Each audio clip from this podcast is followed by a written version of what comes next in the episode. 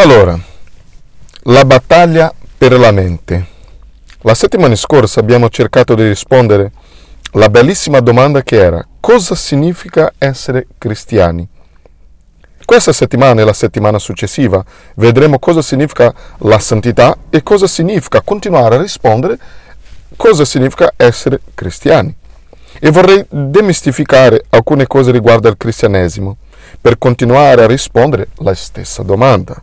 Cosa significa essere cristiani?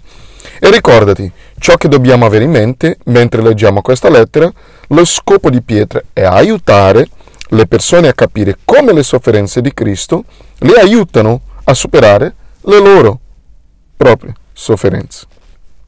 Il tema quindi è sofferenza.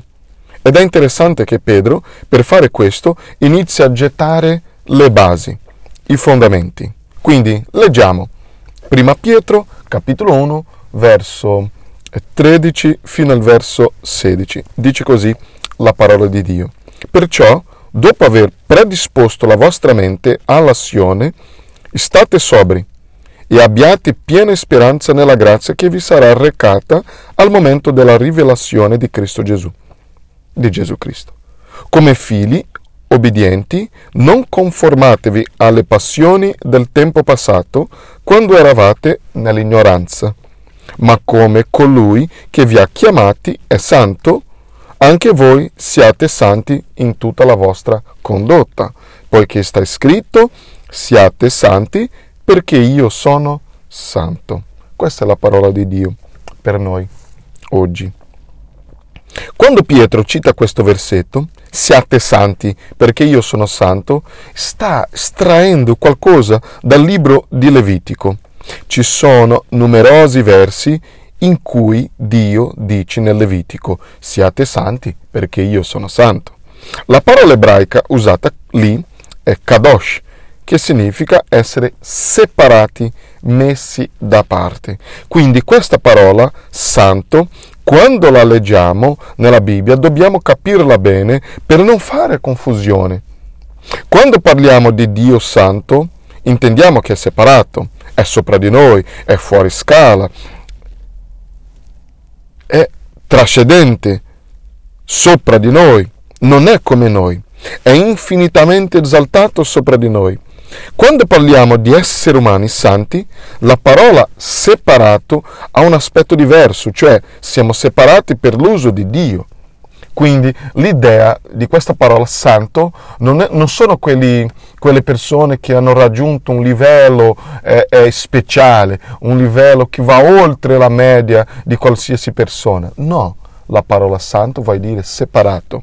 C'è un scopo, c'è un proposito per questo, cioè siamo separati per l'uso di Dio. Essere santo significa essere interamente suo.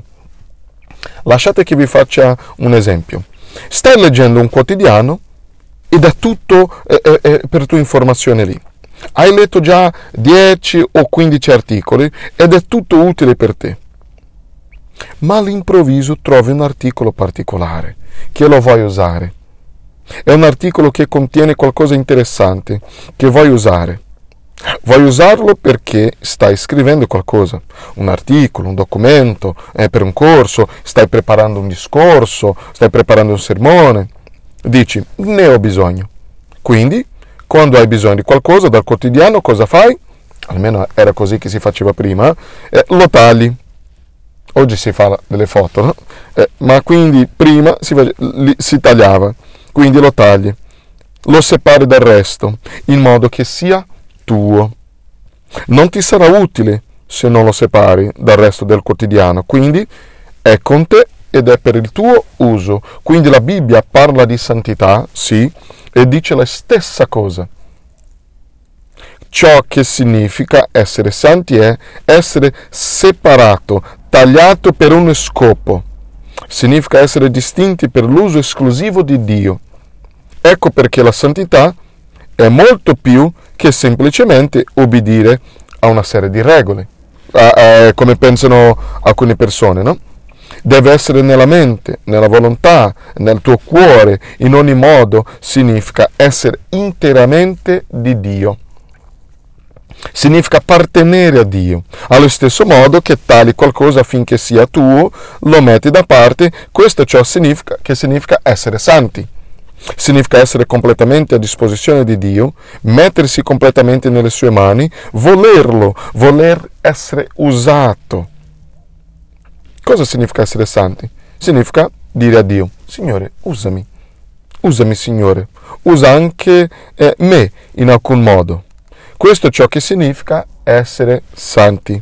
Detto questo, lo so che forse qualcuno dice, eh, ma certo, ok, va bene, ma chi ha bisogno di questo?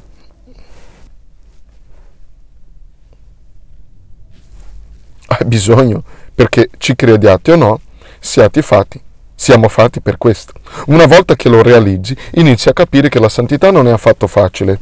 Non è come obbedire alle regole o regolamenti o qualsiasi cosa. No, la santità ti fa appartenere a Dio.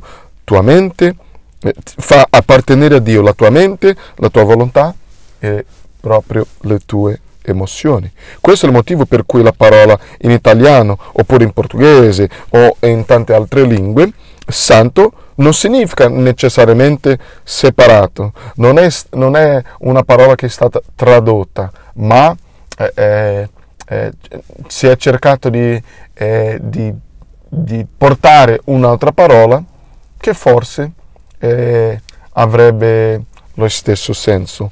Purtroppo non è stato così. Quindi, ritagliato separato nel modo in cui la parola in ebraico significa, essere santi significa rendersi totalmente a Dio, rendere ogni parte di te, l'intera persona ed è per questo che stasera e la settimana prossima voglio parlare dei diversi aspetti della nostra vita. Cioè, eh, ciò che significa essere santi non è solo obbedire alle regole, ma dargli totalmente la tua mente, dargli tutta la tua volontà e dargli del tutto il tuo cuore.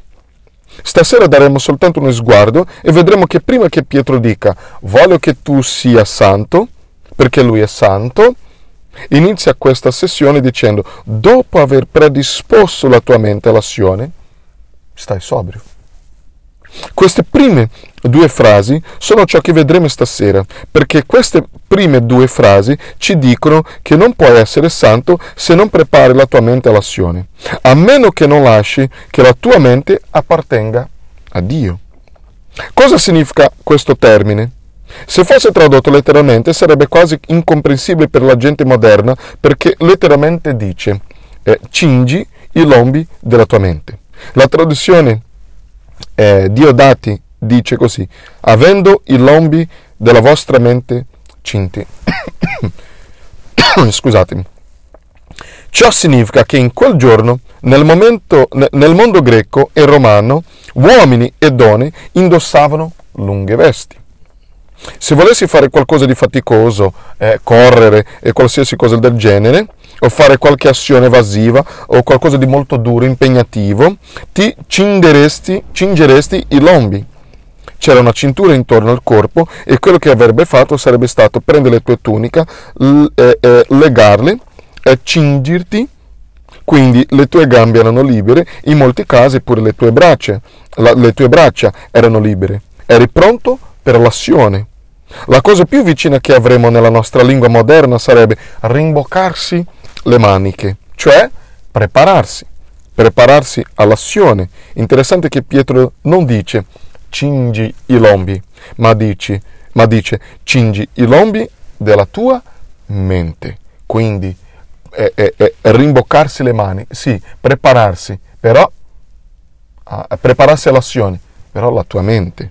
La parola usata qui è dianoia. Dia è la parola greca per attraverso, presente pure nella parola diametro, no? È il metro che attraversa il centro del cerchio. E dia, dia significa eh, eh, attraverso e noia ha a che fare con nous, che significa mente, letteralmente il pensare razionalmente. È una parola molto molto molto interessante. Dianoia Pensare razionalmente significa letteralmente pensare a qualcosa, evocare tutti i tuoi poteri razionali, tutte le tue capacità di pensare, di riflettere, tutta la logica che puoi raccogliere. È una parola che includerebbe sia la, l'induzione che deduzione. Se hai mai letto i misteri di Sherlock Holmes o Agatha Christie oppure un'altra buona trama puoi capirlo. Perché? Perché i bravi autori di questi tipi di trame ti offrono una soluzione al mistero che sono, ration- che sono razionali ma controintuitive. In altre parole, in, altre parole, in un'ottima trama hai tutti gli indizi, però sei inconcertato, sconcertato fino alla fine, anche se hai tutti gli indizi. Non sei in grado di riflettere in base agli indizi. Stavi seguendo i tuoi sospetti, stavi seguendo i tuoi pregiudizi, stavi seguendo la tua intuizione. E quando arrivi alla fine del libro, del film, dici, eh, perché non mi sono accorto? Avrei potuto vederlo, non ci ho pensato. Quindi, questa è la parola usata da Pietro e significa che non puoi essere un cristiano e non puoi essere santo se non usi la tua mente. È fondamentale che tu sia in grado di pensare. C'è un posto in Romani 10.2 in cui Paolo dice alcuni, a, di alcuni cristiani, lo rendo loro testimonianza, infatti, che hanno zelo per Dio, ma zelo senza conoscenza. Non è interessante? Avevano zelo, però senza conoscenza. Quello che sta dicendo è che hanno molto entusiasmo per il Signore, ma non pensano. Questa è una critica, vedi? È un entusiasmo, ma non razionale, senza pensare. John Mackay una volta dissi, l'impegno senza riflessione è fanatismo, ma la riflessione senza impegno è la paralisi. L'impegno senza riflessione è fanatismo e questo si vede tanto nei nostri giorni, no? Ma la, parola, ma la riflessione senza impegno è la paralisi. Eppure questo si vede tanto. Eh? Quindi devi usare la tua mente. So che non sembra qualcosa in cui molte persone credono. In effetti vado eh, eh, al punto di dire che la persona media in Europa e eh, qui, eh, qui in Italia è scioccata quando sente un cristiano credente che riflette, un pensatore. Sono stupiti. La persona media in Europa crede che se, se, sei istruito, se pensi, se sei razionale e così via, non ci crederesti mai. La maggior parte delle persone pensa che il cristianesimo sia per le persone che non vogliono usare le loro menti. Il cristianesimo non è per i pensatori. In effetti, se vuoi diventare cristiano, devi abbandonare la tua mente, la tua razionalità, devi abbandonare le tue capacità di pensare, riflettere, devi buttarle. Ti arrendi nel regno sentime- dei sentimenti e fai questo salto di fede. È così che, che, che si dicono in giro, no? Perché la persona tipica europea dice, guarda, so che ci sono ancora persone che lo credono, membri del, forse quelle, quelle povere, del proletariato, la, la, classe lavoratrice, oppressa e i poveri sono stati tenuti lontano dalla conoscenza e dalla illuminazione. Vedi? E non è colpa loro. Se vogliono urlare alleluia, ah, va bene, ma tu non dai. No, tu non dai hai una laurea. Dovresti saperlo meglio. Questo atteggiamento, questo atteggiamento assolutamente paternalistico è un completo malinteso di cosa significa essere cristiani. Di, di, significa essere cristiani. Voglio mostrarti ciò che Pietro dice qui e ciò che dice tutta la Bibbia, che i cristiani possono pensare e usare le loro menti Anzi, i cristiani devono pensare. Quindi il cristianesimo ti richiede di usare la mente, ti richiede di pensare, ti richiede di convocare tutte le tue capacità razionali, richiede, esige e ti incoraggia, stimola, non solo qui. Ad esempio, pensare è fondamentale per diventare cristiani. Se guardi più avanti eh, il versetto eh, 22 dice, avendo purificato le anime vostre con l'obbedienza alla verità. Nel versetto 23 dice, perché siate, siate stati rigenerati non da semi corruttibile, ma mediante la parola vivente e permanente di Dio. C'è un altro passaggio simile in, in Romani 6, 6, 17 che dice, ma che eravate schiavi del peccato, ma avete ubbidito di cuore a quella forma di insegnamento che vi è stata tras- trasmessa. Quindi tutti questi testi dicono che essere cristiani, diventare cristiani, rinascere, è più che pensare, certo, no, ma non di meno. Deve capire la forma di insegnamento, deve capire che il Vangelo deve essere qualcosa che afferri e devi pensare. Se sei nato di nuovo, sei nato di nuovo attraverso cosa? Attraverso il ricevimento della parola, una forma di insegnamento. Certo dice, avete, avete obbedito di cuore a quella forma di insegnamento. Ecco come sei diventato cristiano. Quanto è sbagliato pensare che il, cristianesimo sia fondamentalmente emotivo e volitivo. È anche razionale, è fondamentalmente razionale. Ci sono tanti tipi di chiese fondamentalisti oggi, no? Legalisti, autoritari. Hanno messo tutto il peso sulla parte volitiva dicono non pensare, fai semplicemente quello che ti dico di fare, non pensare, ascolta le regole, non pensare, obbedisci a tutto ciò che ti dico, non pensare, non leggere la Bibbia per te stesso, non pensare, fai solo quello che ti dico. E ci sono tante chiese del genere. D'altra parte, le chiese liberali sono altrettanto anti-intellettuali, no? C'è una chiesa che diceva siamo un gruppo di persone che lavorano sodo per amare le persone, essere compassionevoli e lavorare per una città migliore. Quindi non importa cosa credi, non ci importa cosa credi, non ci importa ciò che pensi, perché compia buone azioni. Questo è ciò che dice sulla targa, sul sito. Oltre al fatto che è assolutamente contraddittorio, voglio dire, perché dov- dovresti fare buone azioni se non credi che gli esseri umani abbiano dignità e per cui valga la pena fare buone azioni. È sciocco. La scienza ti dirà, sei un, sei un sacco di sostanze chimiche. Sembra davvero bi- di, bello dire, ah, non ci importa cosa credi, però è ridicolo. Non importa ciò in cui credi, non importa cosa pensi, soltanto quello che fai. È anti-intellettuale, come il fondamentalista. La dottrina non ha importanza. Studiare la Bibbia non ha importanza. Capire cosa insegna non ha importanza. D'altra parte ci sono molte chiese, eh, direi cool, chiese che pongono tutta la forza sul rituale. Anche loro dicono, beh, se tu ci credi e, e, o se tu non ci credi, non importa. Il punto è il rituale. Devi avere un'esperienza estetica, mistica. Interessante che tutte le persone che adorano, eh, eh adorano questo tipo di chiesa. Perché? Perché c'è la musica, c'è il posto, in qualche modo, è, è, è accogliente, c'è il suo fascino, eh, c'è l'estetica. Tutta l'enfasi è sull'emozione. Non ci interessa pensare, ma avere delle sensazioni. Quindi mettono tutta l'enfasi sul sentimento, tutta l'enfasi sull'emozione che provi. Carissimi, la Bibbia dice che diventare cristiani ci si impegna sì l'emozione, ci si impegna sì la volontà, ma fondamentalmente coinvolge tanto la tua mente. Non puoi essere cristiano a meno che tu non pensi, non puoi cres- crescere come cristiano se non pensi, se non ragioni. Non puoi crescere nella tua santità se non prepari la tua mente all'azione. È fondamentale. È fondamentale. La fede è anche un esercizio di pensare. Molte persone dicono, beh, tu hai fede, ma io sono una persona razionale. Sai quando devi andare a fare una visita dal dottore? Oggi c'è il Google, no?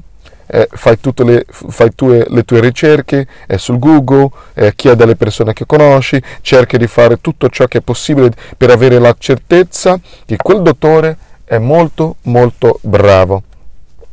Poi arriva il giorno in cui devi veramente andarci il giorno in cui devi presentarti in ospedale o in eh, una clinica, ma all'improvviso panico, corri e decidi, non ho intenzione di andarci. Cosa è successo? Hai perso la fede. Allora significa che hai perso la fede perché hai iniziato a, pen- a ragionare, perché hai iniziato a pensare. La fede è l'opposto della ragione e del pensare, come dicono tanti? Assolutamente no. Hai perso la fede perché hai smesso di pensare, perché hai smesso di ragionare. Hai perso la fede perché hai smesso di guardare le prove e hai ascoltato le tue emozioni, hai ascoltato le tue paure. È sciocco pensare che la fede sia l'opposto della ragione. Ecco una buona citazione. Conosci il famoso sermone sul, eh, sermone sul monte di Gesù? Matteo 6, in cui dice, non siate in ansia per la vostra vita. Ricordati di questo, di questo brano? Ma pensa ai gigli della campagna. Dio si prende cura di loro. Pensaci. Non avere ansia, ma pensa agli uccelli del cielo. Dio si prende cura di loro.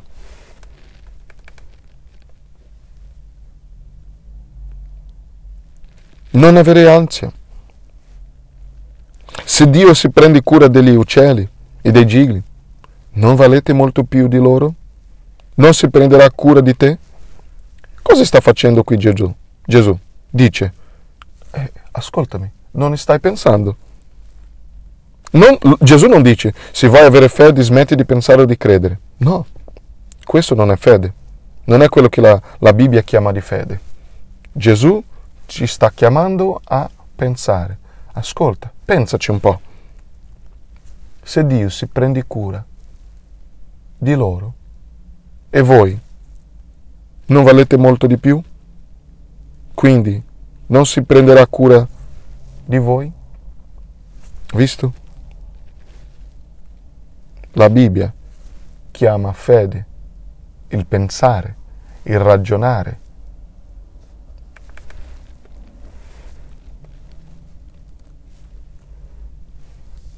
Gesù dice, guarda gli uccelli, pensaci, guarda i fiori, pensaci, fa lo stesso. Qual è l'essenza della preoccupazione? Invece di lasciare che la ragione controlli i tuoi pensieri, lascia che altre cose hanno controllo su di loro. Questo non è pensare, la preoccupazione è l'assenza del pensare, l'incredulità è l'assenza del pensare. Il per il cristiano la mancanza di fede, di fede è un fallimento nel pensare. È per questo che Pietro dice, prepari la tua mente all'azione. Il cristianesimo dice che devi essere santo, deve essere interamente suo, deve essere disposto a presentare la tua mente, deve essere disposto a dire, ehi, sarai scomodo, lo so, per me cambiare il mio punto di vista su questo sarà molto difficile, ma se è quello che Dio insegna davvero, lo farò. Se pensi che Dio si occuperà delle tue emozioni, del tuo spirito, della tua volontà, ma trattieni da, da Lui il tuo intelletto, non ha alcun senso. O fai o non lo fai. Se vado a casa tua e mi dici, Luis, vieni dentro, ma Santos, stai fuori. È piuttosto confuso, no? È la stessa cosa che dire a Gesù, Salvatore, vieni stai fuori, Signore. Salvatore entra, ma il Signore fuori. Non funziona. Vuoi soltanto un Salvatore, però non vuoi il Signore. Il cristianesimo è l'unica cosa al mondo che ti incoraggia davvero a pensare, a ragionare.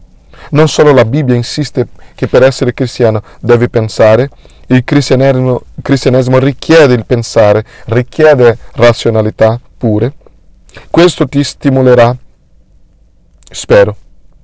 Il cristianesimo è l'unica cosa che ti incoraggia a pensare e ne fornisce una base. Ci sono solo tre cos- cosmovisioni basicamente che puoi avere nei nostri giorni. Scusate. Ha il materialismo scientifico che dice che non c'è anima, non c'è il soprannaturale, non c'è Dio, non c'è paradiso, non c'è inferno, perciò tutto è un incidente e tu a, a, a, sei una, una causa naturale negli ultimi 30 anni la gente disse perché non c'è verità siamo liberi, le nostre menti sono libere di pensare. Ai vecchi tempi pensavamo, pensavamo, che ci fosse un Dio, che ci fosse la Bibbia, pensavamo che ci fosse questo e quello, quindi non potevamo essere liberi pensatori, ma ora sappiamo che tutto è relativo. Probabilmente non c'è Dio, certamente non c'è la Bibbia e rivelazione, quindi siamo liberi. Sai a cosa conduce questo tipo di, di ragionamento? Per circa 30-40 anni le persone dicevano perché tutte le cose sono relative e tutta la moralità è relativa, quindi non dovremmo imporre i nostri valori gli uni sugli altri. Non ha senso. Dire a tutti che la moralità è relativa è già un'imposizione ad altre persone, vero? Se non c'è verità, non esiste alcuna base per la libertà di pensiero. E se tutto è relativo, perché dobbiamo condannare alcuni tipi di cose e altre no, se tutto è relativo? Perché dobbiamo condannare la pedofilia se tutto è relativo? Non, sono, non sto dicendo che sono d'accordo, però io non dico nemmeno che tutto è relativo. C'è sì una verità assoluta.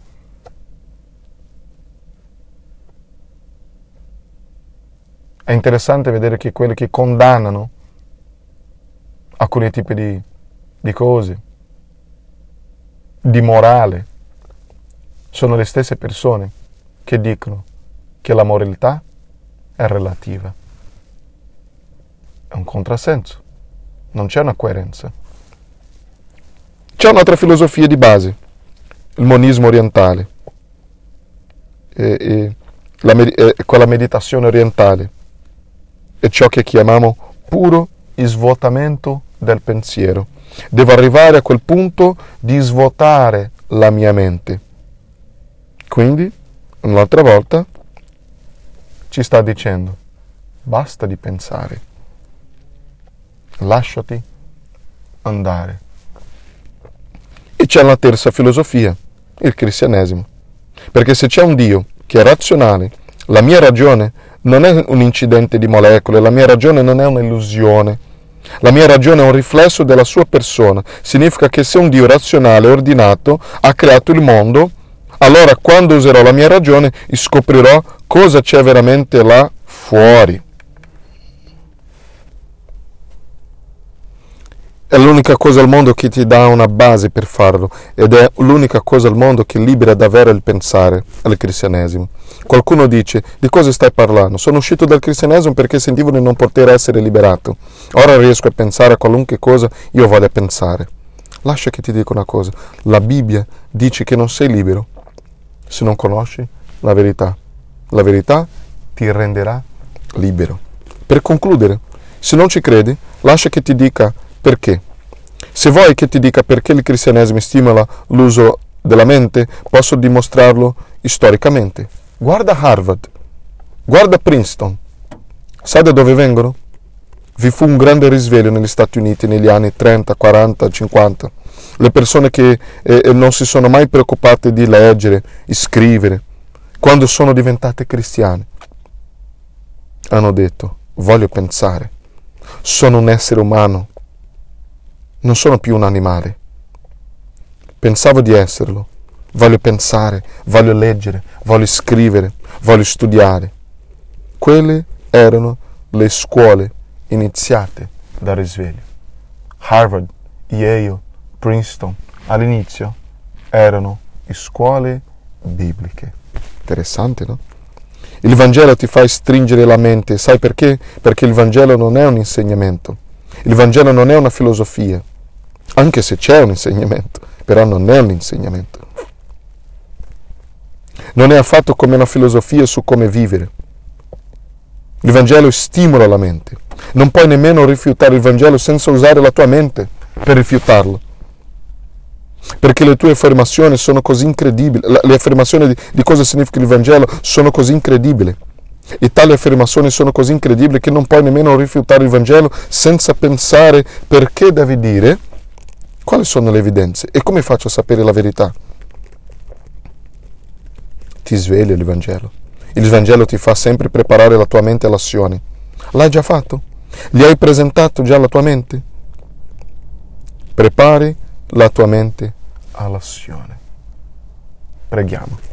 Padre, ti chiediamo che ci consentiresti solo di fare esattamente ciò che abbiamo visto, di sottometterci a te intellettualmente, di sottometterci a te in modo razionale e di consegnarti ogni area della nostra vita affinché possiamo essere interamente tuoi. Permettici, Signore, di farlo ora. Lo chiediamo nel nome di Gesù. Amen.